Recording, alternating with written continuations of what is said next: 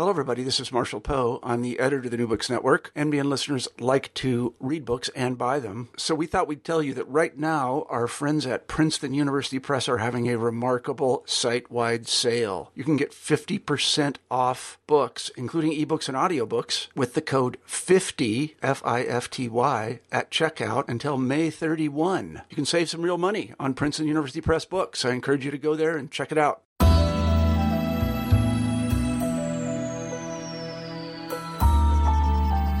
Hello, and welcome to New Books in Public Policy. I am Tevi Troy, your host, and this week the book is The Threat Matrix The FBI at War in the Age of Global Terror by Garrett Graff. Garrett Graff is the editor of the Washingtonian magazine and has done a tremendous job at publicizing his book. He seems to be all over the media here in Washington, and he's written a, fascinating look at the FBI and how the FBI may not be your grandfather's FBI, may be a very different organization from the one you envision in the movies. So, with that intro, we will go ahead and have a conversation with Garrett Graff, author of The Threat Matrix. Hello, we have Garrett Graff on the line. Garrett's going to talk to us about his book, The Threat Matrix. Garrett, thanks for joining us. My pleasure, Tevi. Well, we are here to talk about the threat matrix. Subtitle is The FBI at War in the Age of Global Terror. And the first thing I want to ask, Garrett, is who are you, and um, can you tell us a little bit about your background? Sure. Uh, I'm the editor of Washingtonian Magazine here in D.C. Uh, this uh, this book was a little bit of a departure from my normal background of writing about and covering technology and politics and globalization issues. But uh, I began covering the FBI in 2008, writing about it for Washingtonian for my day job.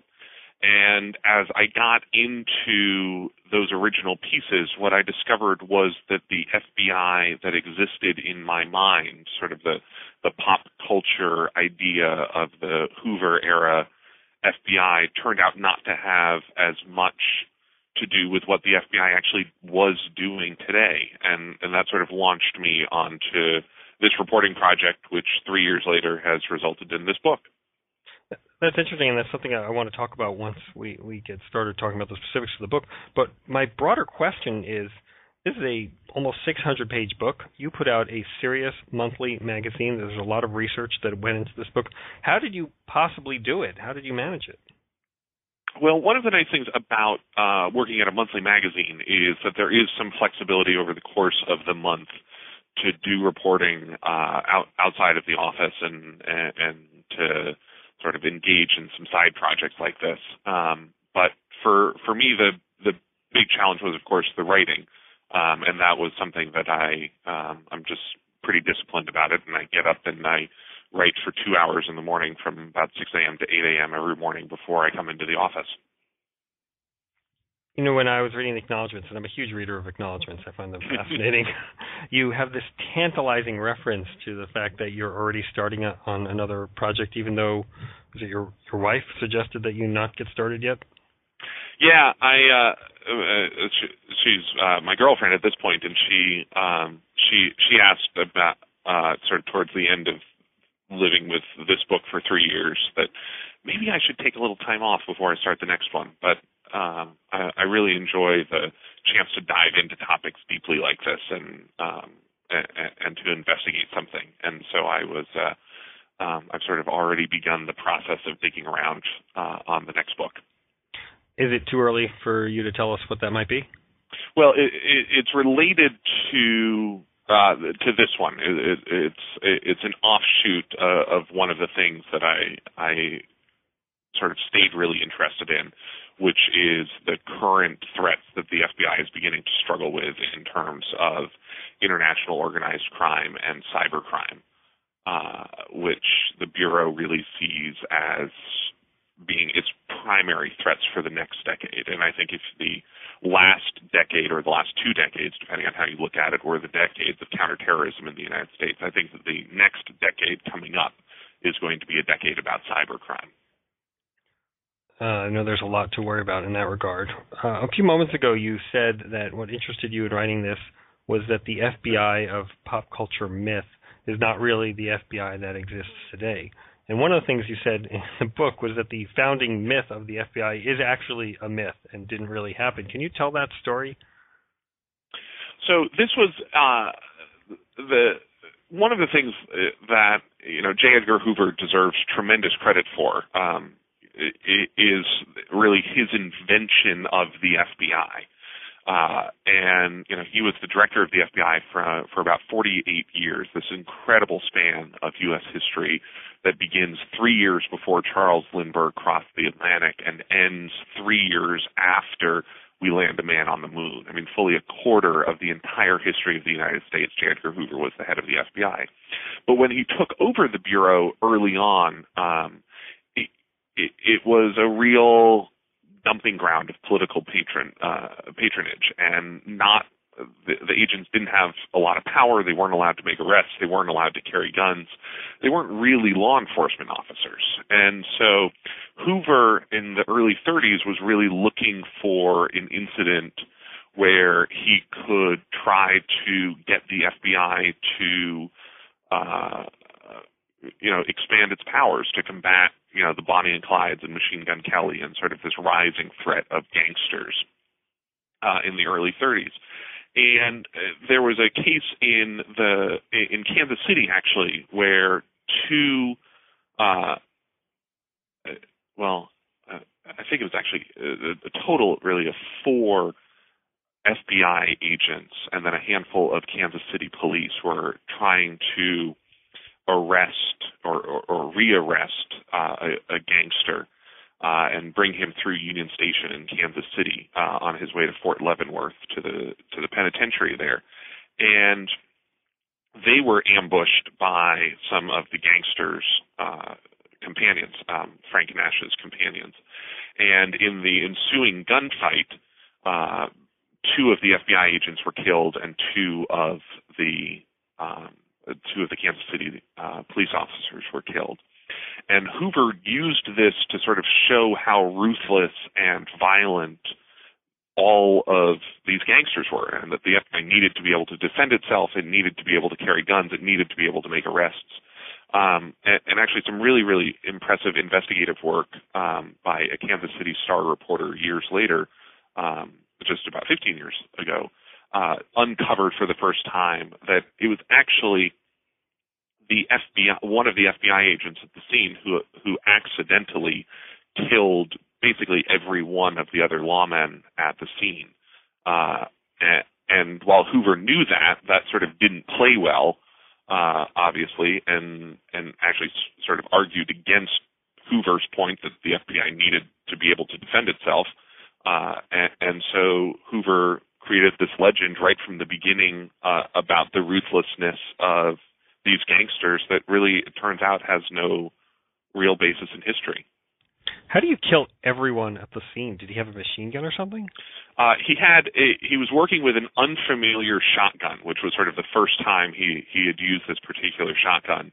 Um, and uh, the people in in the room or uh, in the in the car with him uh, were were actually all killed um, by uh, by the shotgun. Um, unfortunately.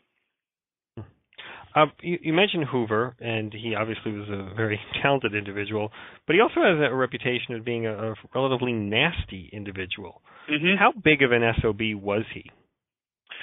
Uh, well, he w- uh, a pretty big one, I think, is is the short answer. Uh, th- that he he really created and shaped the FBI in his vision and in his uh, image. Um, and was a tremendous micromanager. Uh, early on, his inclinations were remarkably progressive, actually, that he was really trying to turn this into a professional organization, trying to get it to adopt uh, quote unquote modern law enforcement techniques. Uh, but but then the the period that is more familiar, I think, to most people is his his final years, where he really became a, a, a stick in the mud and was going after people like Martin Luther King Jr., um, you know, the college students protesting the Vietnam War, um, it, you know, that he refused to let blacks and women uh, become agents. Uh, and there, there's sort of a, a, a funny story that, you know, that when women were sort of first admitted to the bureau uh, as agents. Uh, the bureau insisted that they keep the same height and weight requirements for men, for the male agents they have for the female agents. So the first crop of female agents were basically all Amazons, uh, and and that it was that period, sort of the last decade or or so of Hoover's time, uh, I think is a much less progressive and much darker time uh, for for Hoover and his, his vision. Um, but he he was uh, he was a pretty nasty boss, uh, particularly as he got older. Yeah, but it's not just progressiveness or or lack thereof. I, mean, I just read this book about Wild Bill Donovan and the founding of the OSS, which was the mm-hmm. precursor to the CIA, and Hoover was so threatened by Donovan that he wasn't above and beyond trying to arrest Donovan's agents when they tried to carry out some of their missions. Oh, uh, uh well, there's that. There's also that Hoover, uh, uh, during World War II, the, the British actually tried to encourage the U.S. government to not create the CIA and in, in, in, instead actually give those powers to the FBI for for foreign intelligence gathering as well. But Hoover thought that the agent that the British wanted to be in charge of that uh, was too fat to represent the FBI well. And so he torpedoed the whole thing because he personally didn't like the agent uh, that the British wanted to to pick. And, and so we sort of ended up with the CIA partially out of Hoover's pique. Yeah, I suspect it may not have had to do with the corpulence of the individual, but uh, Hoover's unwillingness to let go. Uh, you mm-hmm. you have a, a, section in the book about Hoover's funeral in 1972, which was kind of a a, a huge deal. Um, but it, it, you seem to say that it's sort of the end of an era. And when the 1972 Olympics took place and there was the slaughter of the Israeli athletes, Nixon went to the FBI and said, "Well, what are our plans if something terrible like this happens?" And the answer was none, right? Yeah, and, and this was for me the the most interesting part of of writing this book was I set out to write the story of the modern FBI, and what I found as I got into it was that you know the modern FBI didn't begin on 9/11, and that the story sort of kept taking me back further and further, and where I ended up beginning the book is in 1972, where you have um, what I argue is sort of the, the dawn of the modern era of the FBI through a combination of the death of J. Edgar Hoover in, on May 2nd, 1972, and then beyond that, uh, the Munich Olympics in the in the fall of, of 72, and also the hijacking of Southern Airways Flight 49, which is something completely lost to history now, but was the first violent hijacking of a U.S. commercial airliner and that those events really sort of underscored this huge change that the FBI was going to have to undergo to combat the post Hoover uh, era. Um, and, and it's hard to imagine this, you know, a decade after 9/11, when we can drop a team of Navy SEALs by helicopter into the into Abbottabad to kill Bin Laden but in 1972, we didn't have any of this. You know, we didn't have SWAT teams. We didn't have hostage negotiators. We didn't have snipers. I mean, we were sending FBI agents out to take on hijackers with just their 38 caliber revolvers uh, as their sidearms.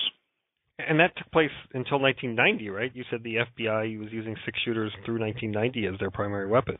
Yeah, um, uh, you know, and, and they began to develop SWAT teams by the end of the 1970s, um, and, and uh, but they they kept that six shooter for a much longer period of time.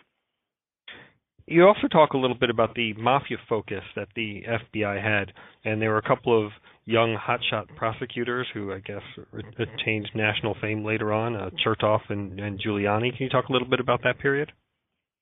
Uh, again, sort of along the lines of you know terrorism didn't begin in, on on on 9/11 that these threats weren't new. Uh, uh, there was this core nucleus of these prosecutors, um, actually mostly um, from the era when Rudy Giuliani was the U.S. attorney in, in Manhattan in the Southern District of New York. Uh, you know, a junior Louis Freeh, a junior Michael Chertoff, um, who began to do some of these big mafia investigations um, for for Louis Freeh, it was a case called the Pizza Connection, which was really the first international mafia prosecution the U.S. had ever undertaken. And for Michael Chertoff, it was the case um, where he was trying the commission, sort of the leaders of all five families uh, of the the La Cosa Nostra in New York, and that these cases really actually end up laying a surprising amount of the groundwork for how we tackle international investigations and tackle terrorism cases, uh, e- even up until today. Um, and then, of course, but in the end of the 1980s, uh, there's a you know a Justice Department official named Robert Mueller uh, who is the helping to oversee the prosecution and the investigation of the uh, bombing of Pan Am 103 on December 21st, 1988. Uh, who you know gets sort of his first exposure to uh, big terrorism cases and, and attacks on U.S. civilians. Uh, in, in, that case, as well as working the prosecution of Manuel Noriega, uh, which was the first time that we'd ever actually used military force to go after a criminal defendant. Uh, and these cases, again, sort of begin to lay the groundwork for the legal framework of tackling terrorism uh, and tackling some of these big international investigations in the years after 9/11. Yeah, you talk about the Achille Lauro pursuit or the pursuit of the terrorists from the Achille Lauro and Lockerbie, as you mentioned, and it seems that FBI's role initially, at least in this regard, was kind of a law enforcement pursue someone after they've committed a crime. Is is that how they were envisioned, and is that do you think how it's continued to be? That's a mission that changed dramatically after 9/11. Uh, uh, Robert Mueller, then um, the the FBI director, um, uh, on on September 11th, uh, it was told by Attorney General Ashcroft and, and President Bush uh, on September 12th, you know, never let this happen again, and that Mueller ha- has talked about ever since this huge shift towards preventing the next attack. Uh, that has actually rattled a, uh, a lot of the agents who did work counterterrorism before 9/11 because their arguments were that they were always trying to prevent the next attack, and the, the way that you prevent the next attack is by investigating the last attack and seeing how those people were able to operate undetected, figuring out who the those perpetrators were, what the support networks were, uh, and, and rolling them up and arresting them as best you can. Um, the you know the FBI agents that uh, who who worked this stuff before 9/11, they argue, you know, the reason that you chase Ted Kaczynski, the Unabomber, is because when you arrest him, you are preventing his future attacks. That these are habitual offenders. These are habitual terrorists. They, they are going to continue attacking until uh, until they're stopped, until they're taken off the street one way or another. Uh, and and for the uh, bureau, while overall that mind shift ha- has, I think, come a long way since 9/11. Um, I, I, talk about in the book this this real tension that existed within the bureau of the agents who really felt that their hard work before 9/11 was tossed aside by Director Mueller uh, in the in the weeks and months after 9/11. But Mueller, as you say, got a very clear direction from Ashcroft and Bush but you also mentioned in the book that not long before 9/11, Ashcroft told some of his subordinates, "Don't talk to me about Al Qaeda ever again." What was going on there?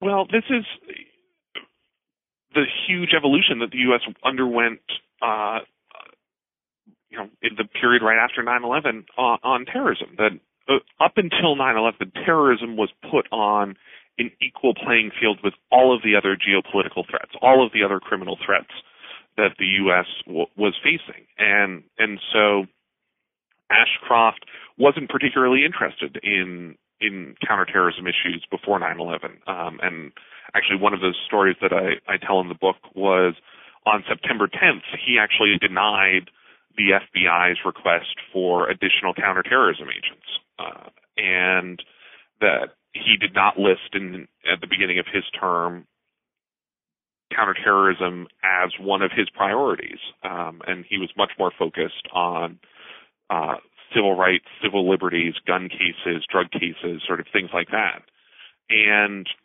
that that was true really across the government. Um, you know, Steve Coll in his book, The Ghost Wars, lays out how we really measured through the 1990s, uh, you know, in terms of Afghanistan and Pakistan, the the danger of the nuclear threat from Pakistan when we were examining, uh, you know, sort of how to pressure Pakistan to deal with the terrorism in uh, in next door uh, in Afghanistan, and that it was really only beginning on the afternoon of 9/11 and, and then 9/12 on onwards that we began to treat terrorism differently. That we began to say that this is this is the big threat. This is the thing that we are going to refocus the U.S. government to tackle.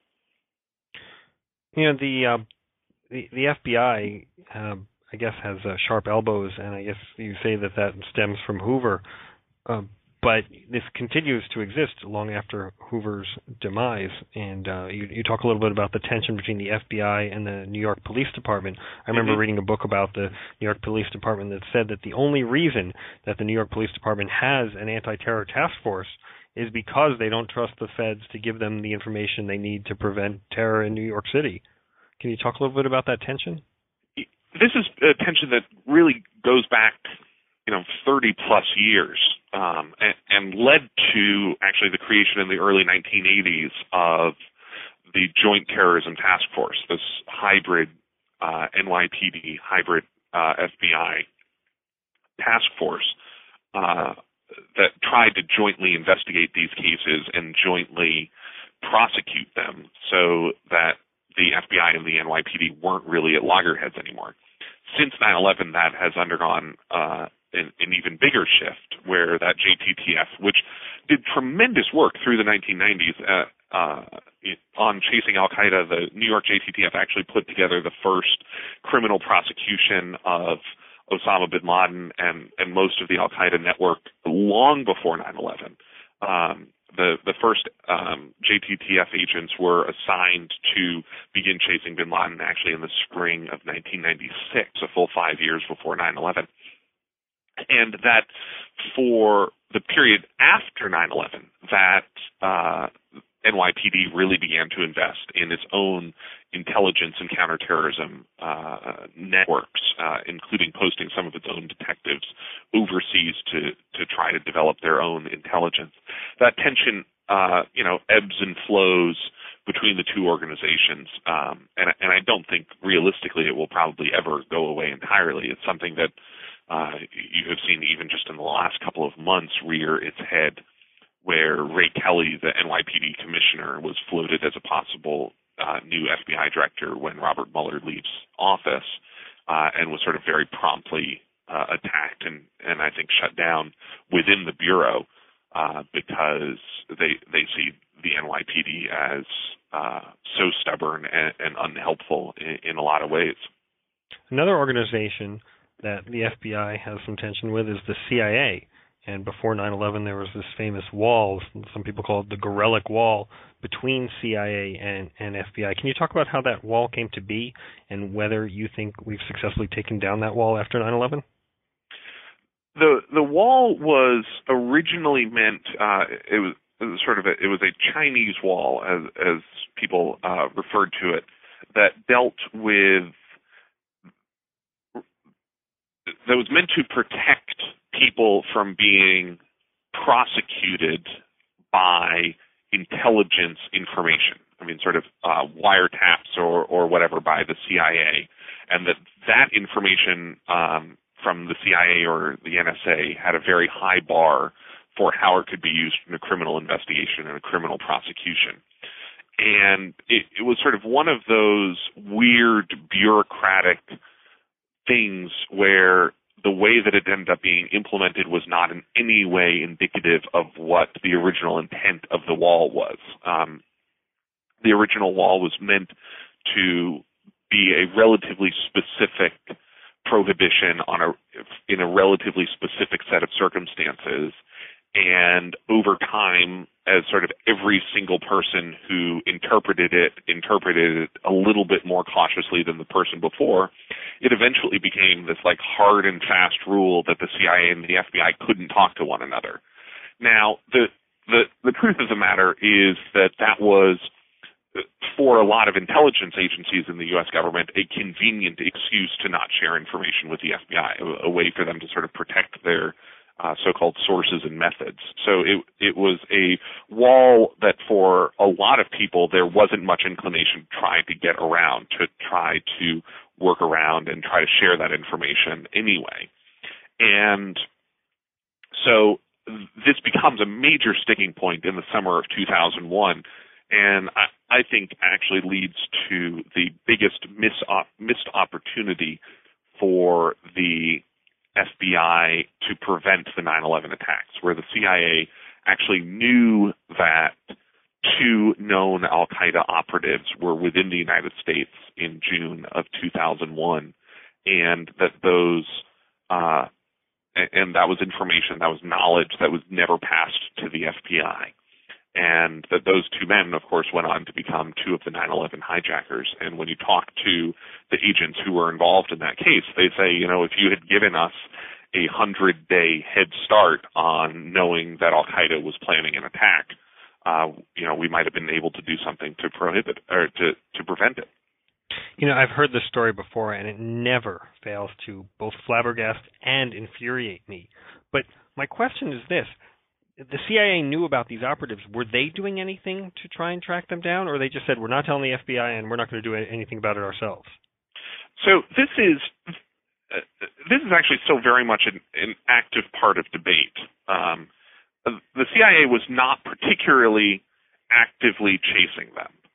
Um, one one of the theories, which I, I don't really get into in, in the book, um, but I did hear from a number of, of people on the FBI side is that their theory is that the FBI, that the CIA did not share this information because the CIA was hoping to turn one or both of these Al Qaeda operatives to become informants. That the CIA was sort of hoping to use this information uh, to their own advantage because uh, of course, the big challenge that the U.S. government had it, before 9/11 was that we didn't have any sources within Al Qaeda. We didn't have a single human source within Al Qaeda uh, when the 9/11 attacks were planned and executed, and that the FBI's theory unofficially is that the CIA partially withheld this information because of the wall and partially withheld this information because they were hoping to be able to reach these Al Qaeda operatives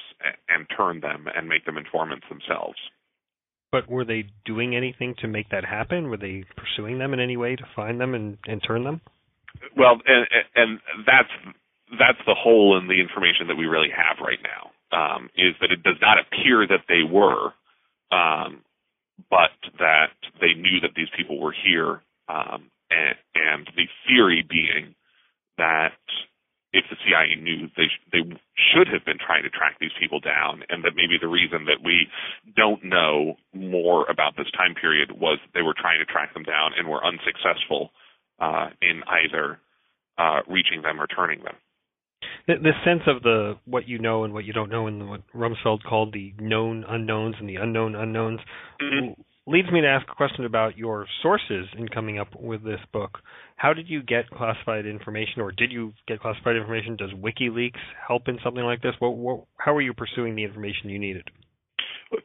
One of the advantages that I had in reporting this is that the FBI, of course, is geared towards criminal prosecution. So, for a lot of these cases, there are publicly available court records, uh, you know, government exhibits, wiretaps, things like that that were were really helpful. Um, I FOIA'd a, a, good number of documents, you know, made Freedom of Information Act requests, um, and actually ran into some stumbling blocks with dealing with the FBI on that matter. Um, that uh, are is the subject still of a ongoing lawsuit um, over um, my interpretation of the FOIA law and the FBI's interpretation of the FOIA law. Um, but the bulk of the book is actually based on um, I interviewed about 180 people for the book, about a thousand hours of interviews total. Um, a lot of people within the FBI, current and former agents and executives, as well as a lot of people across the rest of um, you know the NYPD, the Homeland Security, the State Department, the Department of Defense, the CIA, um, and, and of course, uh, you know, all sorts of people from other foreign governments uh, and the National Security Council and assorted presidential administrations uh, and the Department of Justice and, and all of that stuff. Uh, and so much of what I was able to get for this book comes from those interviews, and it, and in many cases I was able to fill in some I think important holes in the way that some of these cases were were developed and pursued uh, because there is now a little bit of distance uh, between you know these cases that they are not um, you know in, in, many cases they have been adjudicated uh, and in in other cases that there's just enough water under the bridge where people are able to talk more freely than they would be able to uh, if these operations were still ongoing. Talking about ongoing stuff, uh, since you wrote your book, U.S. government managed to find and kill Osama bin Laden. Can you talk about the FBI role in making that happen? And were there any FBI people on the? It seems like it was a pretty large cast of people who went on the helicopter along with the SEAL Team Six. Do you know if there was an FBI role there? Uh, the, there was. Uh, the FBI had, I think, important roles uh, before and after the the raid. I am not aware uh, right now of a specific FBI role in the raid itself, um, which doesn't mean that there wasn't one. It's just it's not something that has come out yet. Um, I the FBI was involved in training the SEAL team that conducted the raid to uh, on sort of how to process the scene, how to collect evidence, how to gather uh, you know the hard drives and the thumb drives and the papers and sort of all of that so you know so-called mother lode of information that was swept up in the raid and they've been very involved in uh, the FBI uh, lab and computer teams uh, at at Quantico, Virginia, have been involved in processing uh, and decoding and, and, and trying to analyze a lot of that information that since has come back from the raid. Um, the training on the gathering of forensic evidence uh, ha- has been something that the FBI has actually been involved in since the U.S. invasion of Afghanistan, right in the wake of 9/11. Uh, and, and this has been one of the main roles that the FBI has had in the combat zones in Iraq and Afghanistan uh, over the last decade, is helping the military to understand how to treat the scenes of raids as potential crime scenes effectively. Um, so that you know you know that you know you want those hard drives. You know that you want those papers um, what the FBI sort of calls pocket litter. Um, you know you you want to know you know what was in whose pocket uh, you know in terms of receipts in terms of credit cards in terms of all of the information that could help determine links between people that could help determine future plots or future attacks uh, or, or, support networks. Um, and that in Afghanistan and Iraq and, and in training for an operation like this, the FBI has been uh, really involved with military units in helping them understand how to gather that information, process that information, uh, and then analyze that information after a successful raid. On this notion of the mother lode of information that you mentioned, how much of a mother lode was it from your sense of it and from your sources?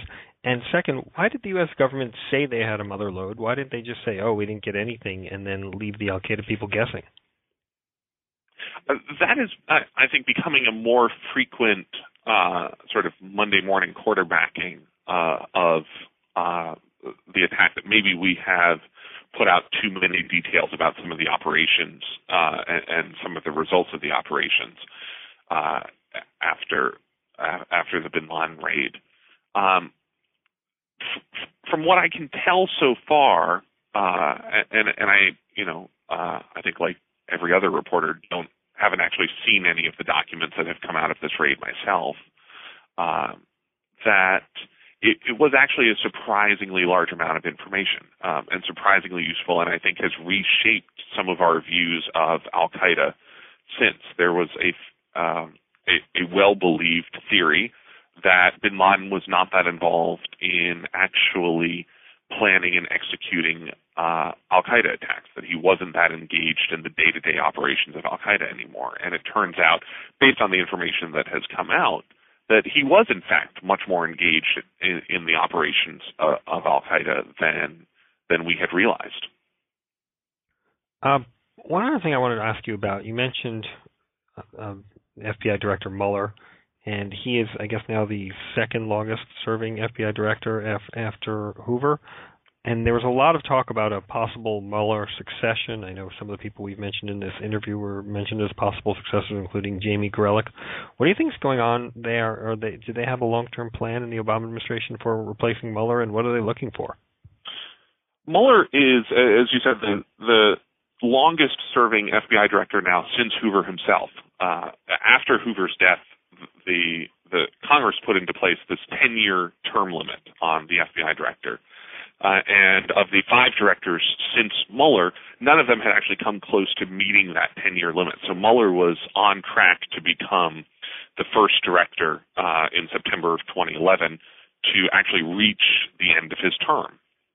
Now, one of the things that uh, we've seen uh, over the last couple of weeks that was surprising to a lot of people uh, was President Obama has asked Congress to extend Mueller's term uh, by special act of Congress for two years to let him serve out uh, sort of the end of this era um, over the next two years um, and, and before they replace him.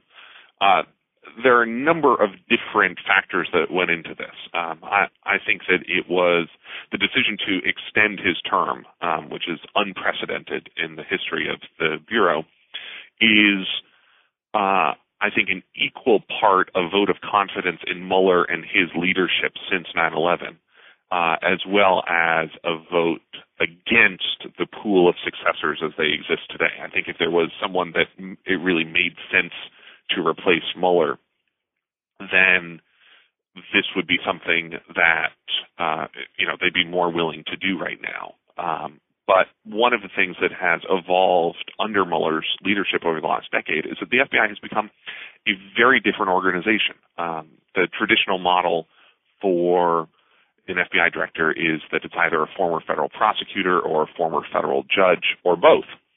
And uh, Mueller is, of course, a, a former federal prosecutor himself. And now, though, you know, the FBI is this sprawling global operation. They've got agents in about 80 countries overseas. They're engaged in Iraq. They're engaged in Afghanistan. They're doing, uh, they're combating pirates in Somalia. They're doing organized crime cases in Thailand. They're doing guns and drugs in South America. That it, there's a real sort of geopolitical aspect to it. That it's a it's a big intelligence operation now. Um, you know, thousands of analysts, thousands of agents focused on counterterrorism and counterintelligence. It, it's a huge budget. It's a it's an organization with about 34,000 employees. Uh, it has an annual budget that would equate it with uh, eBay, a Fortune 300 company.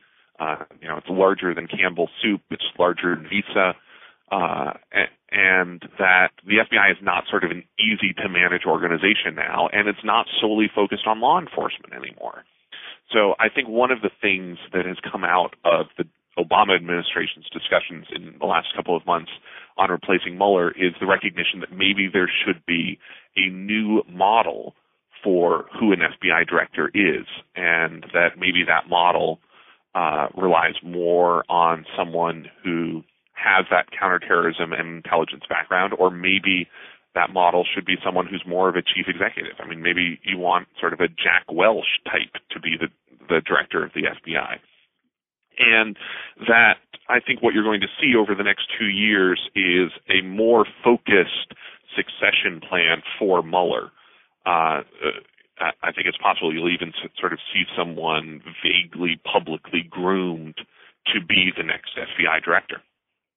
Any predictions you want to make on this podcast?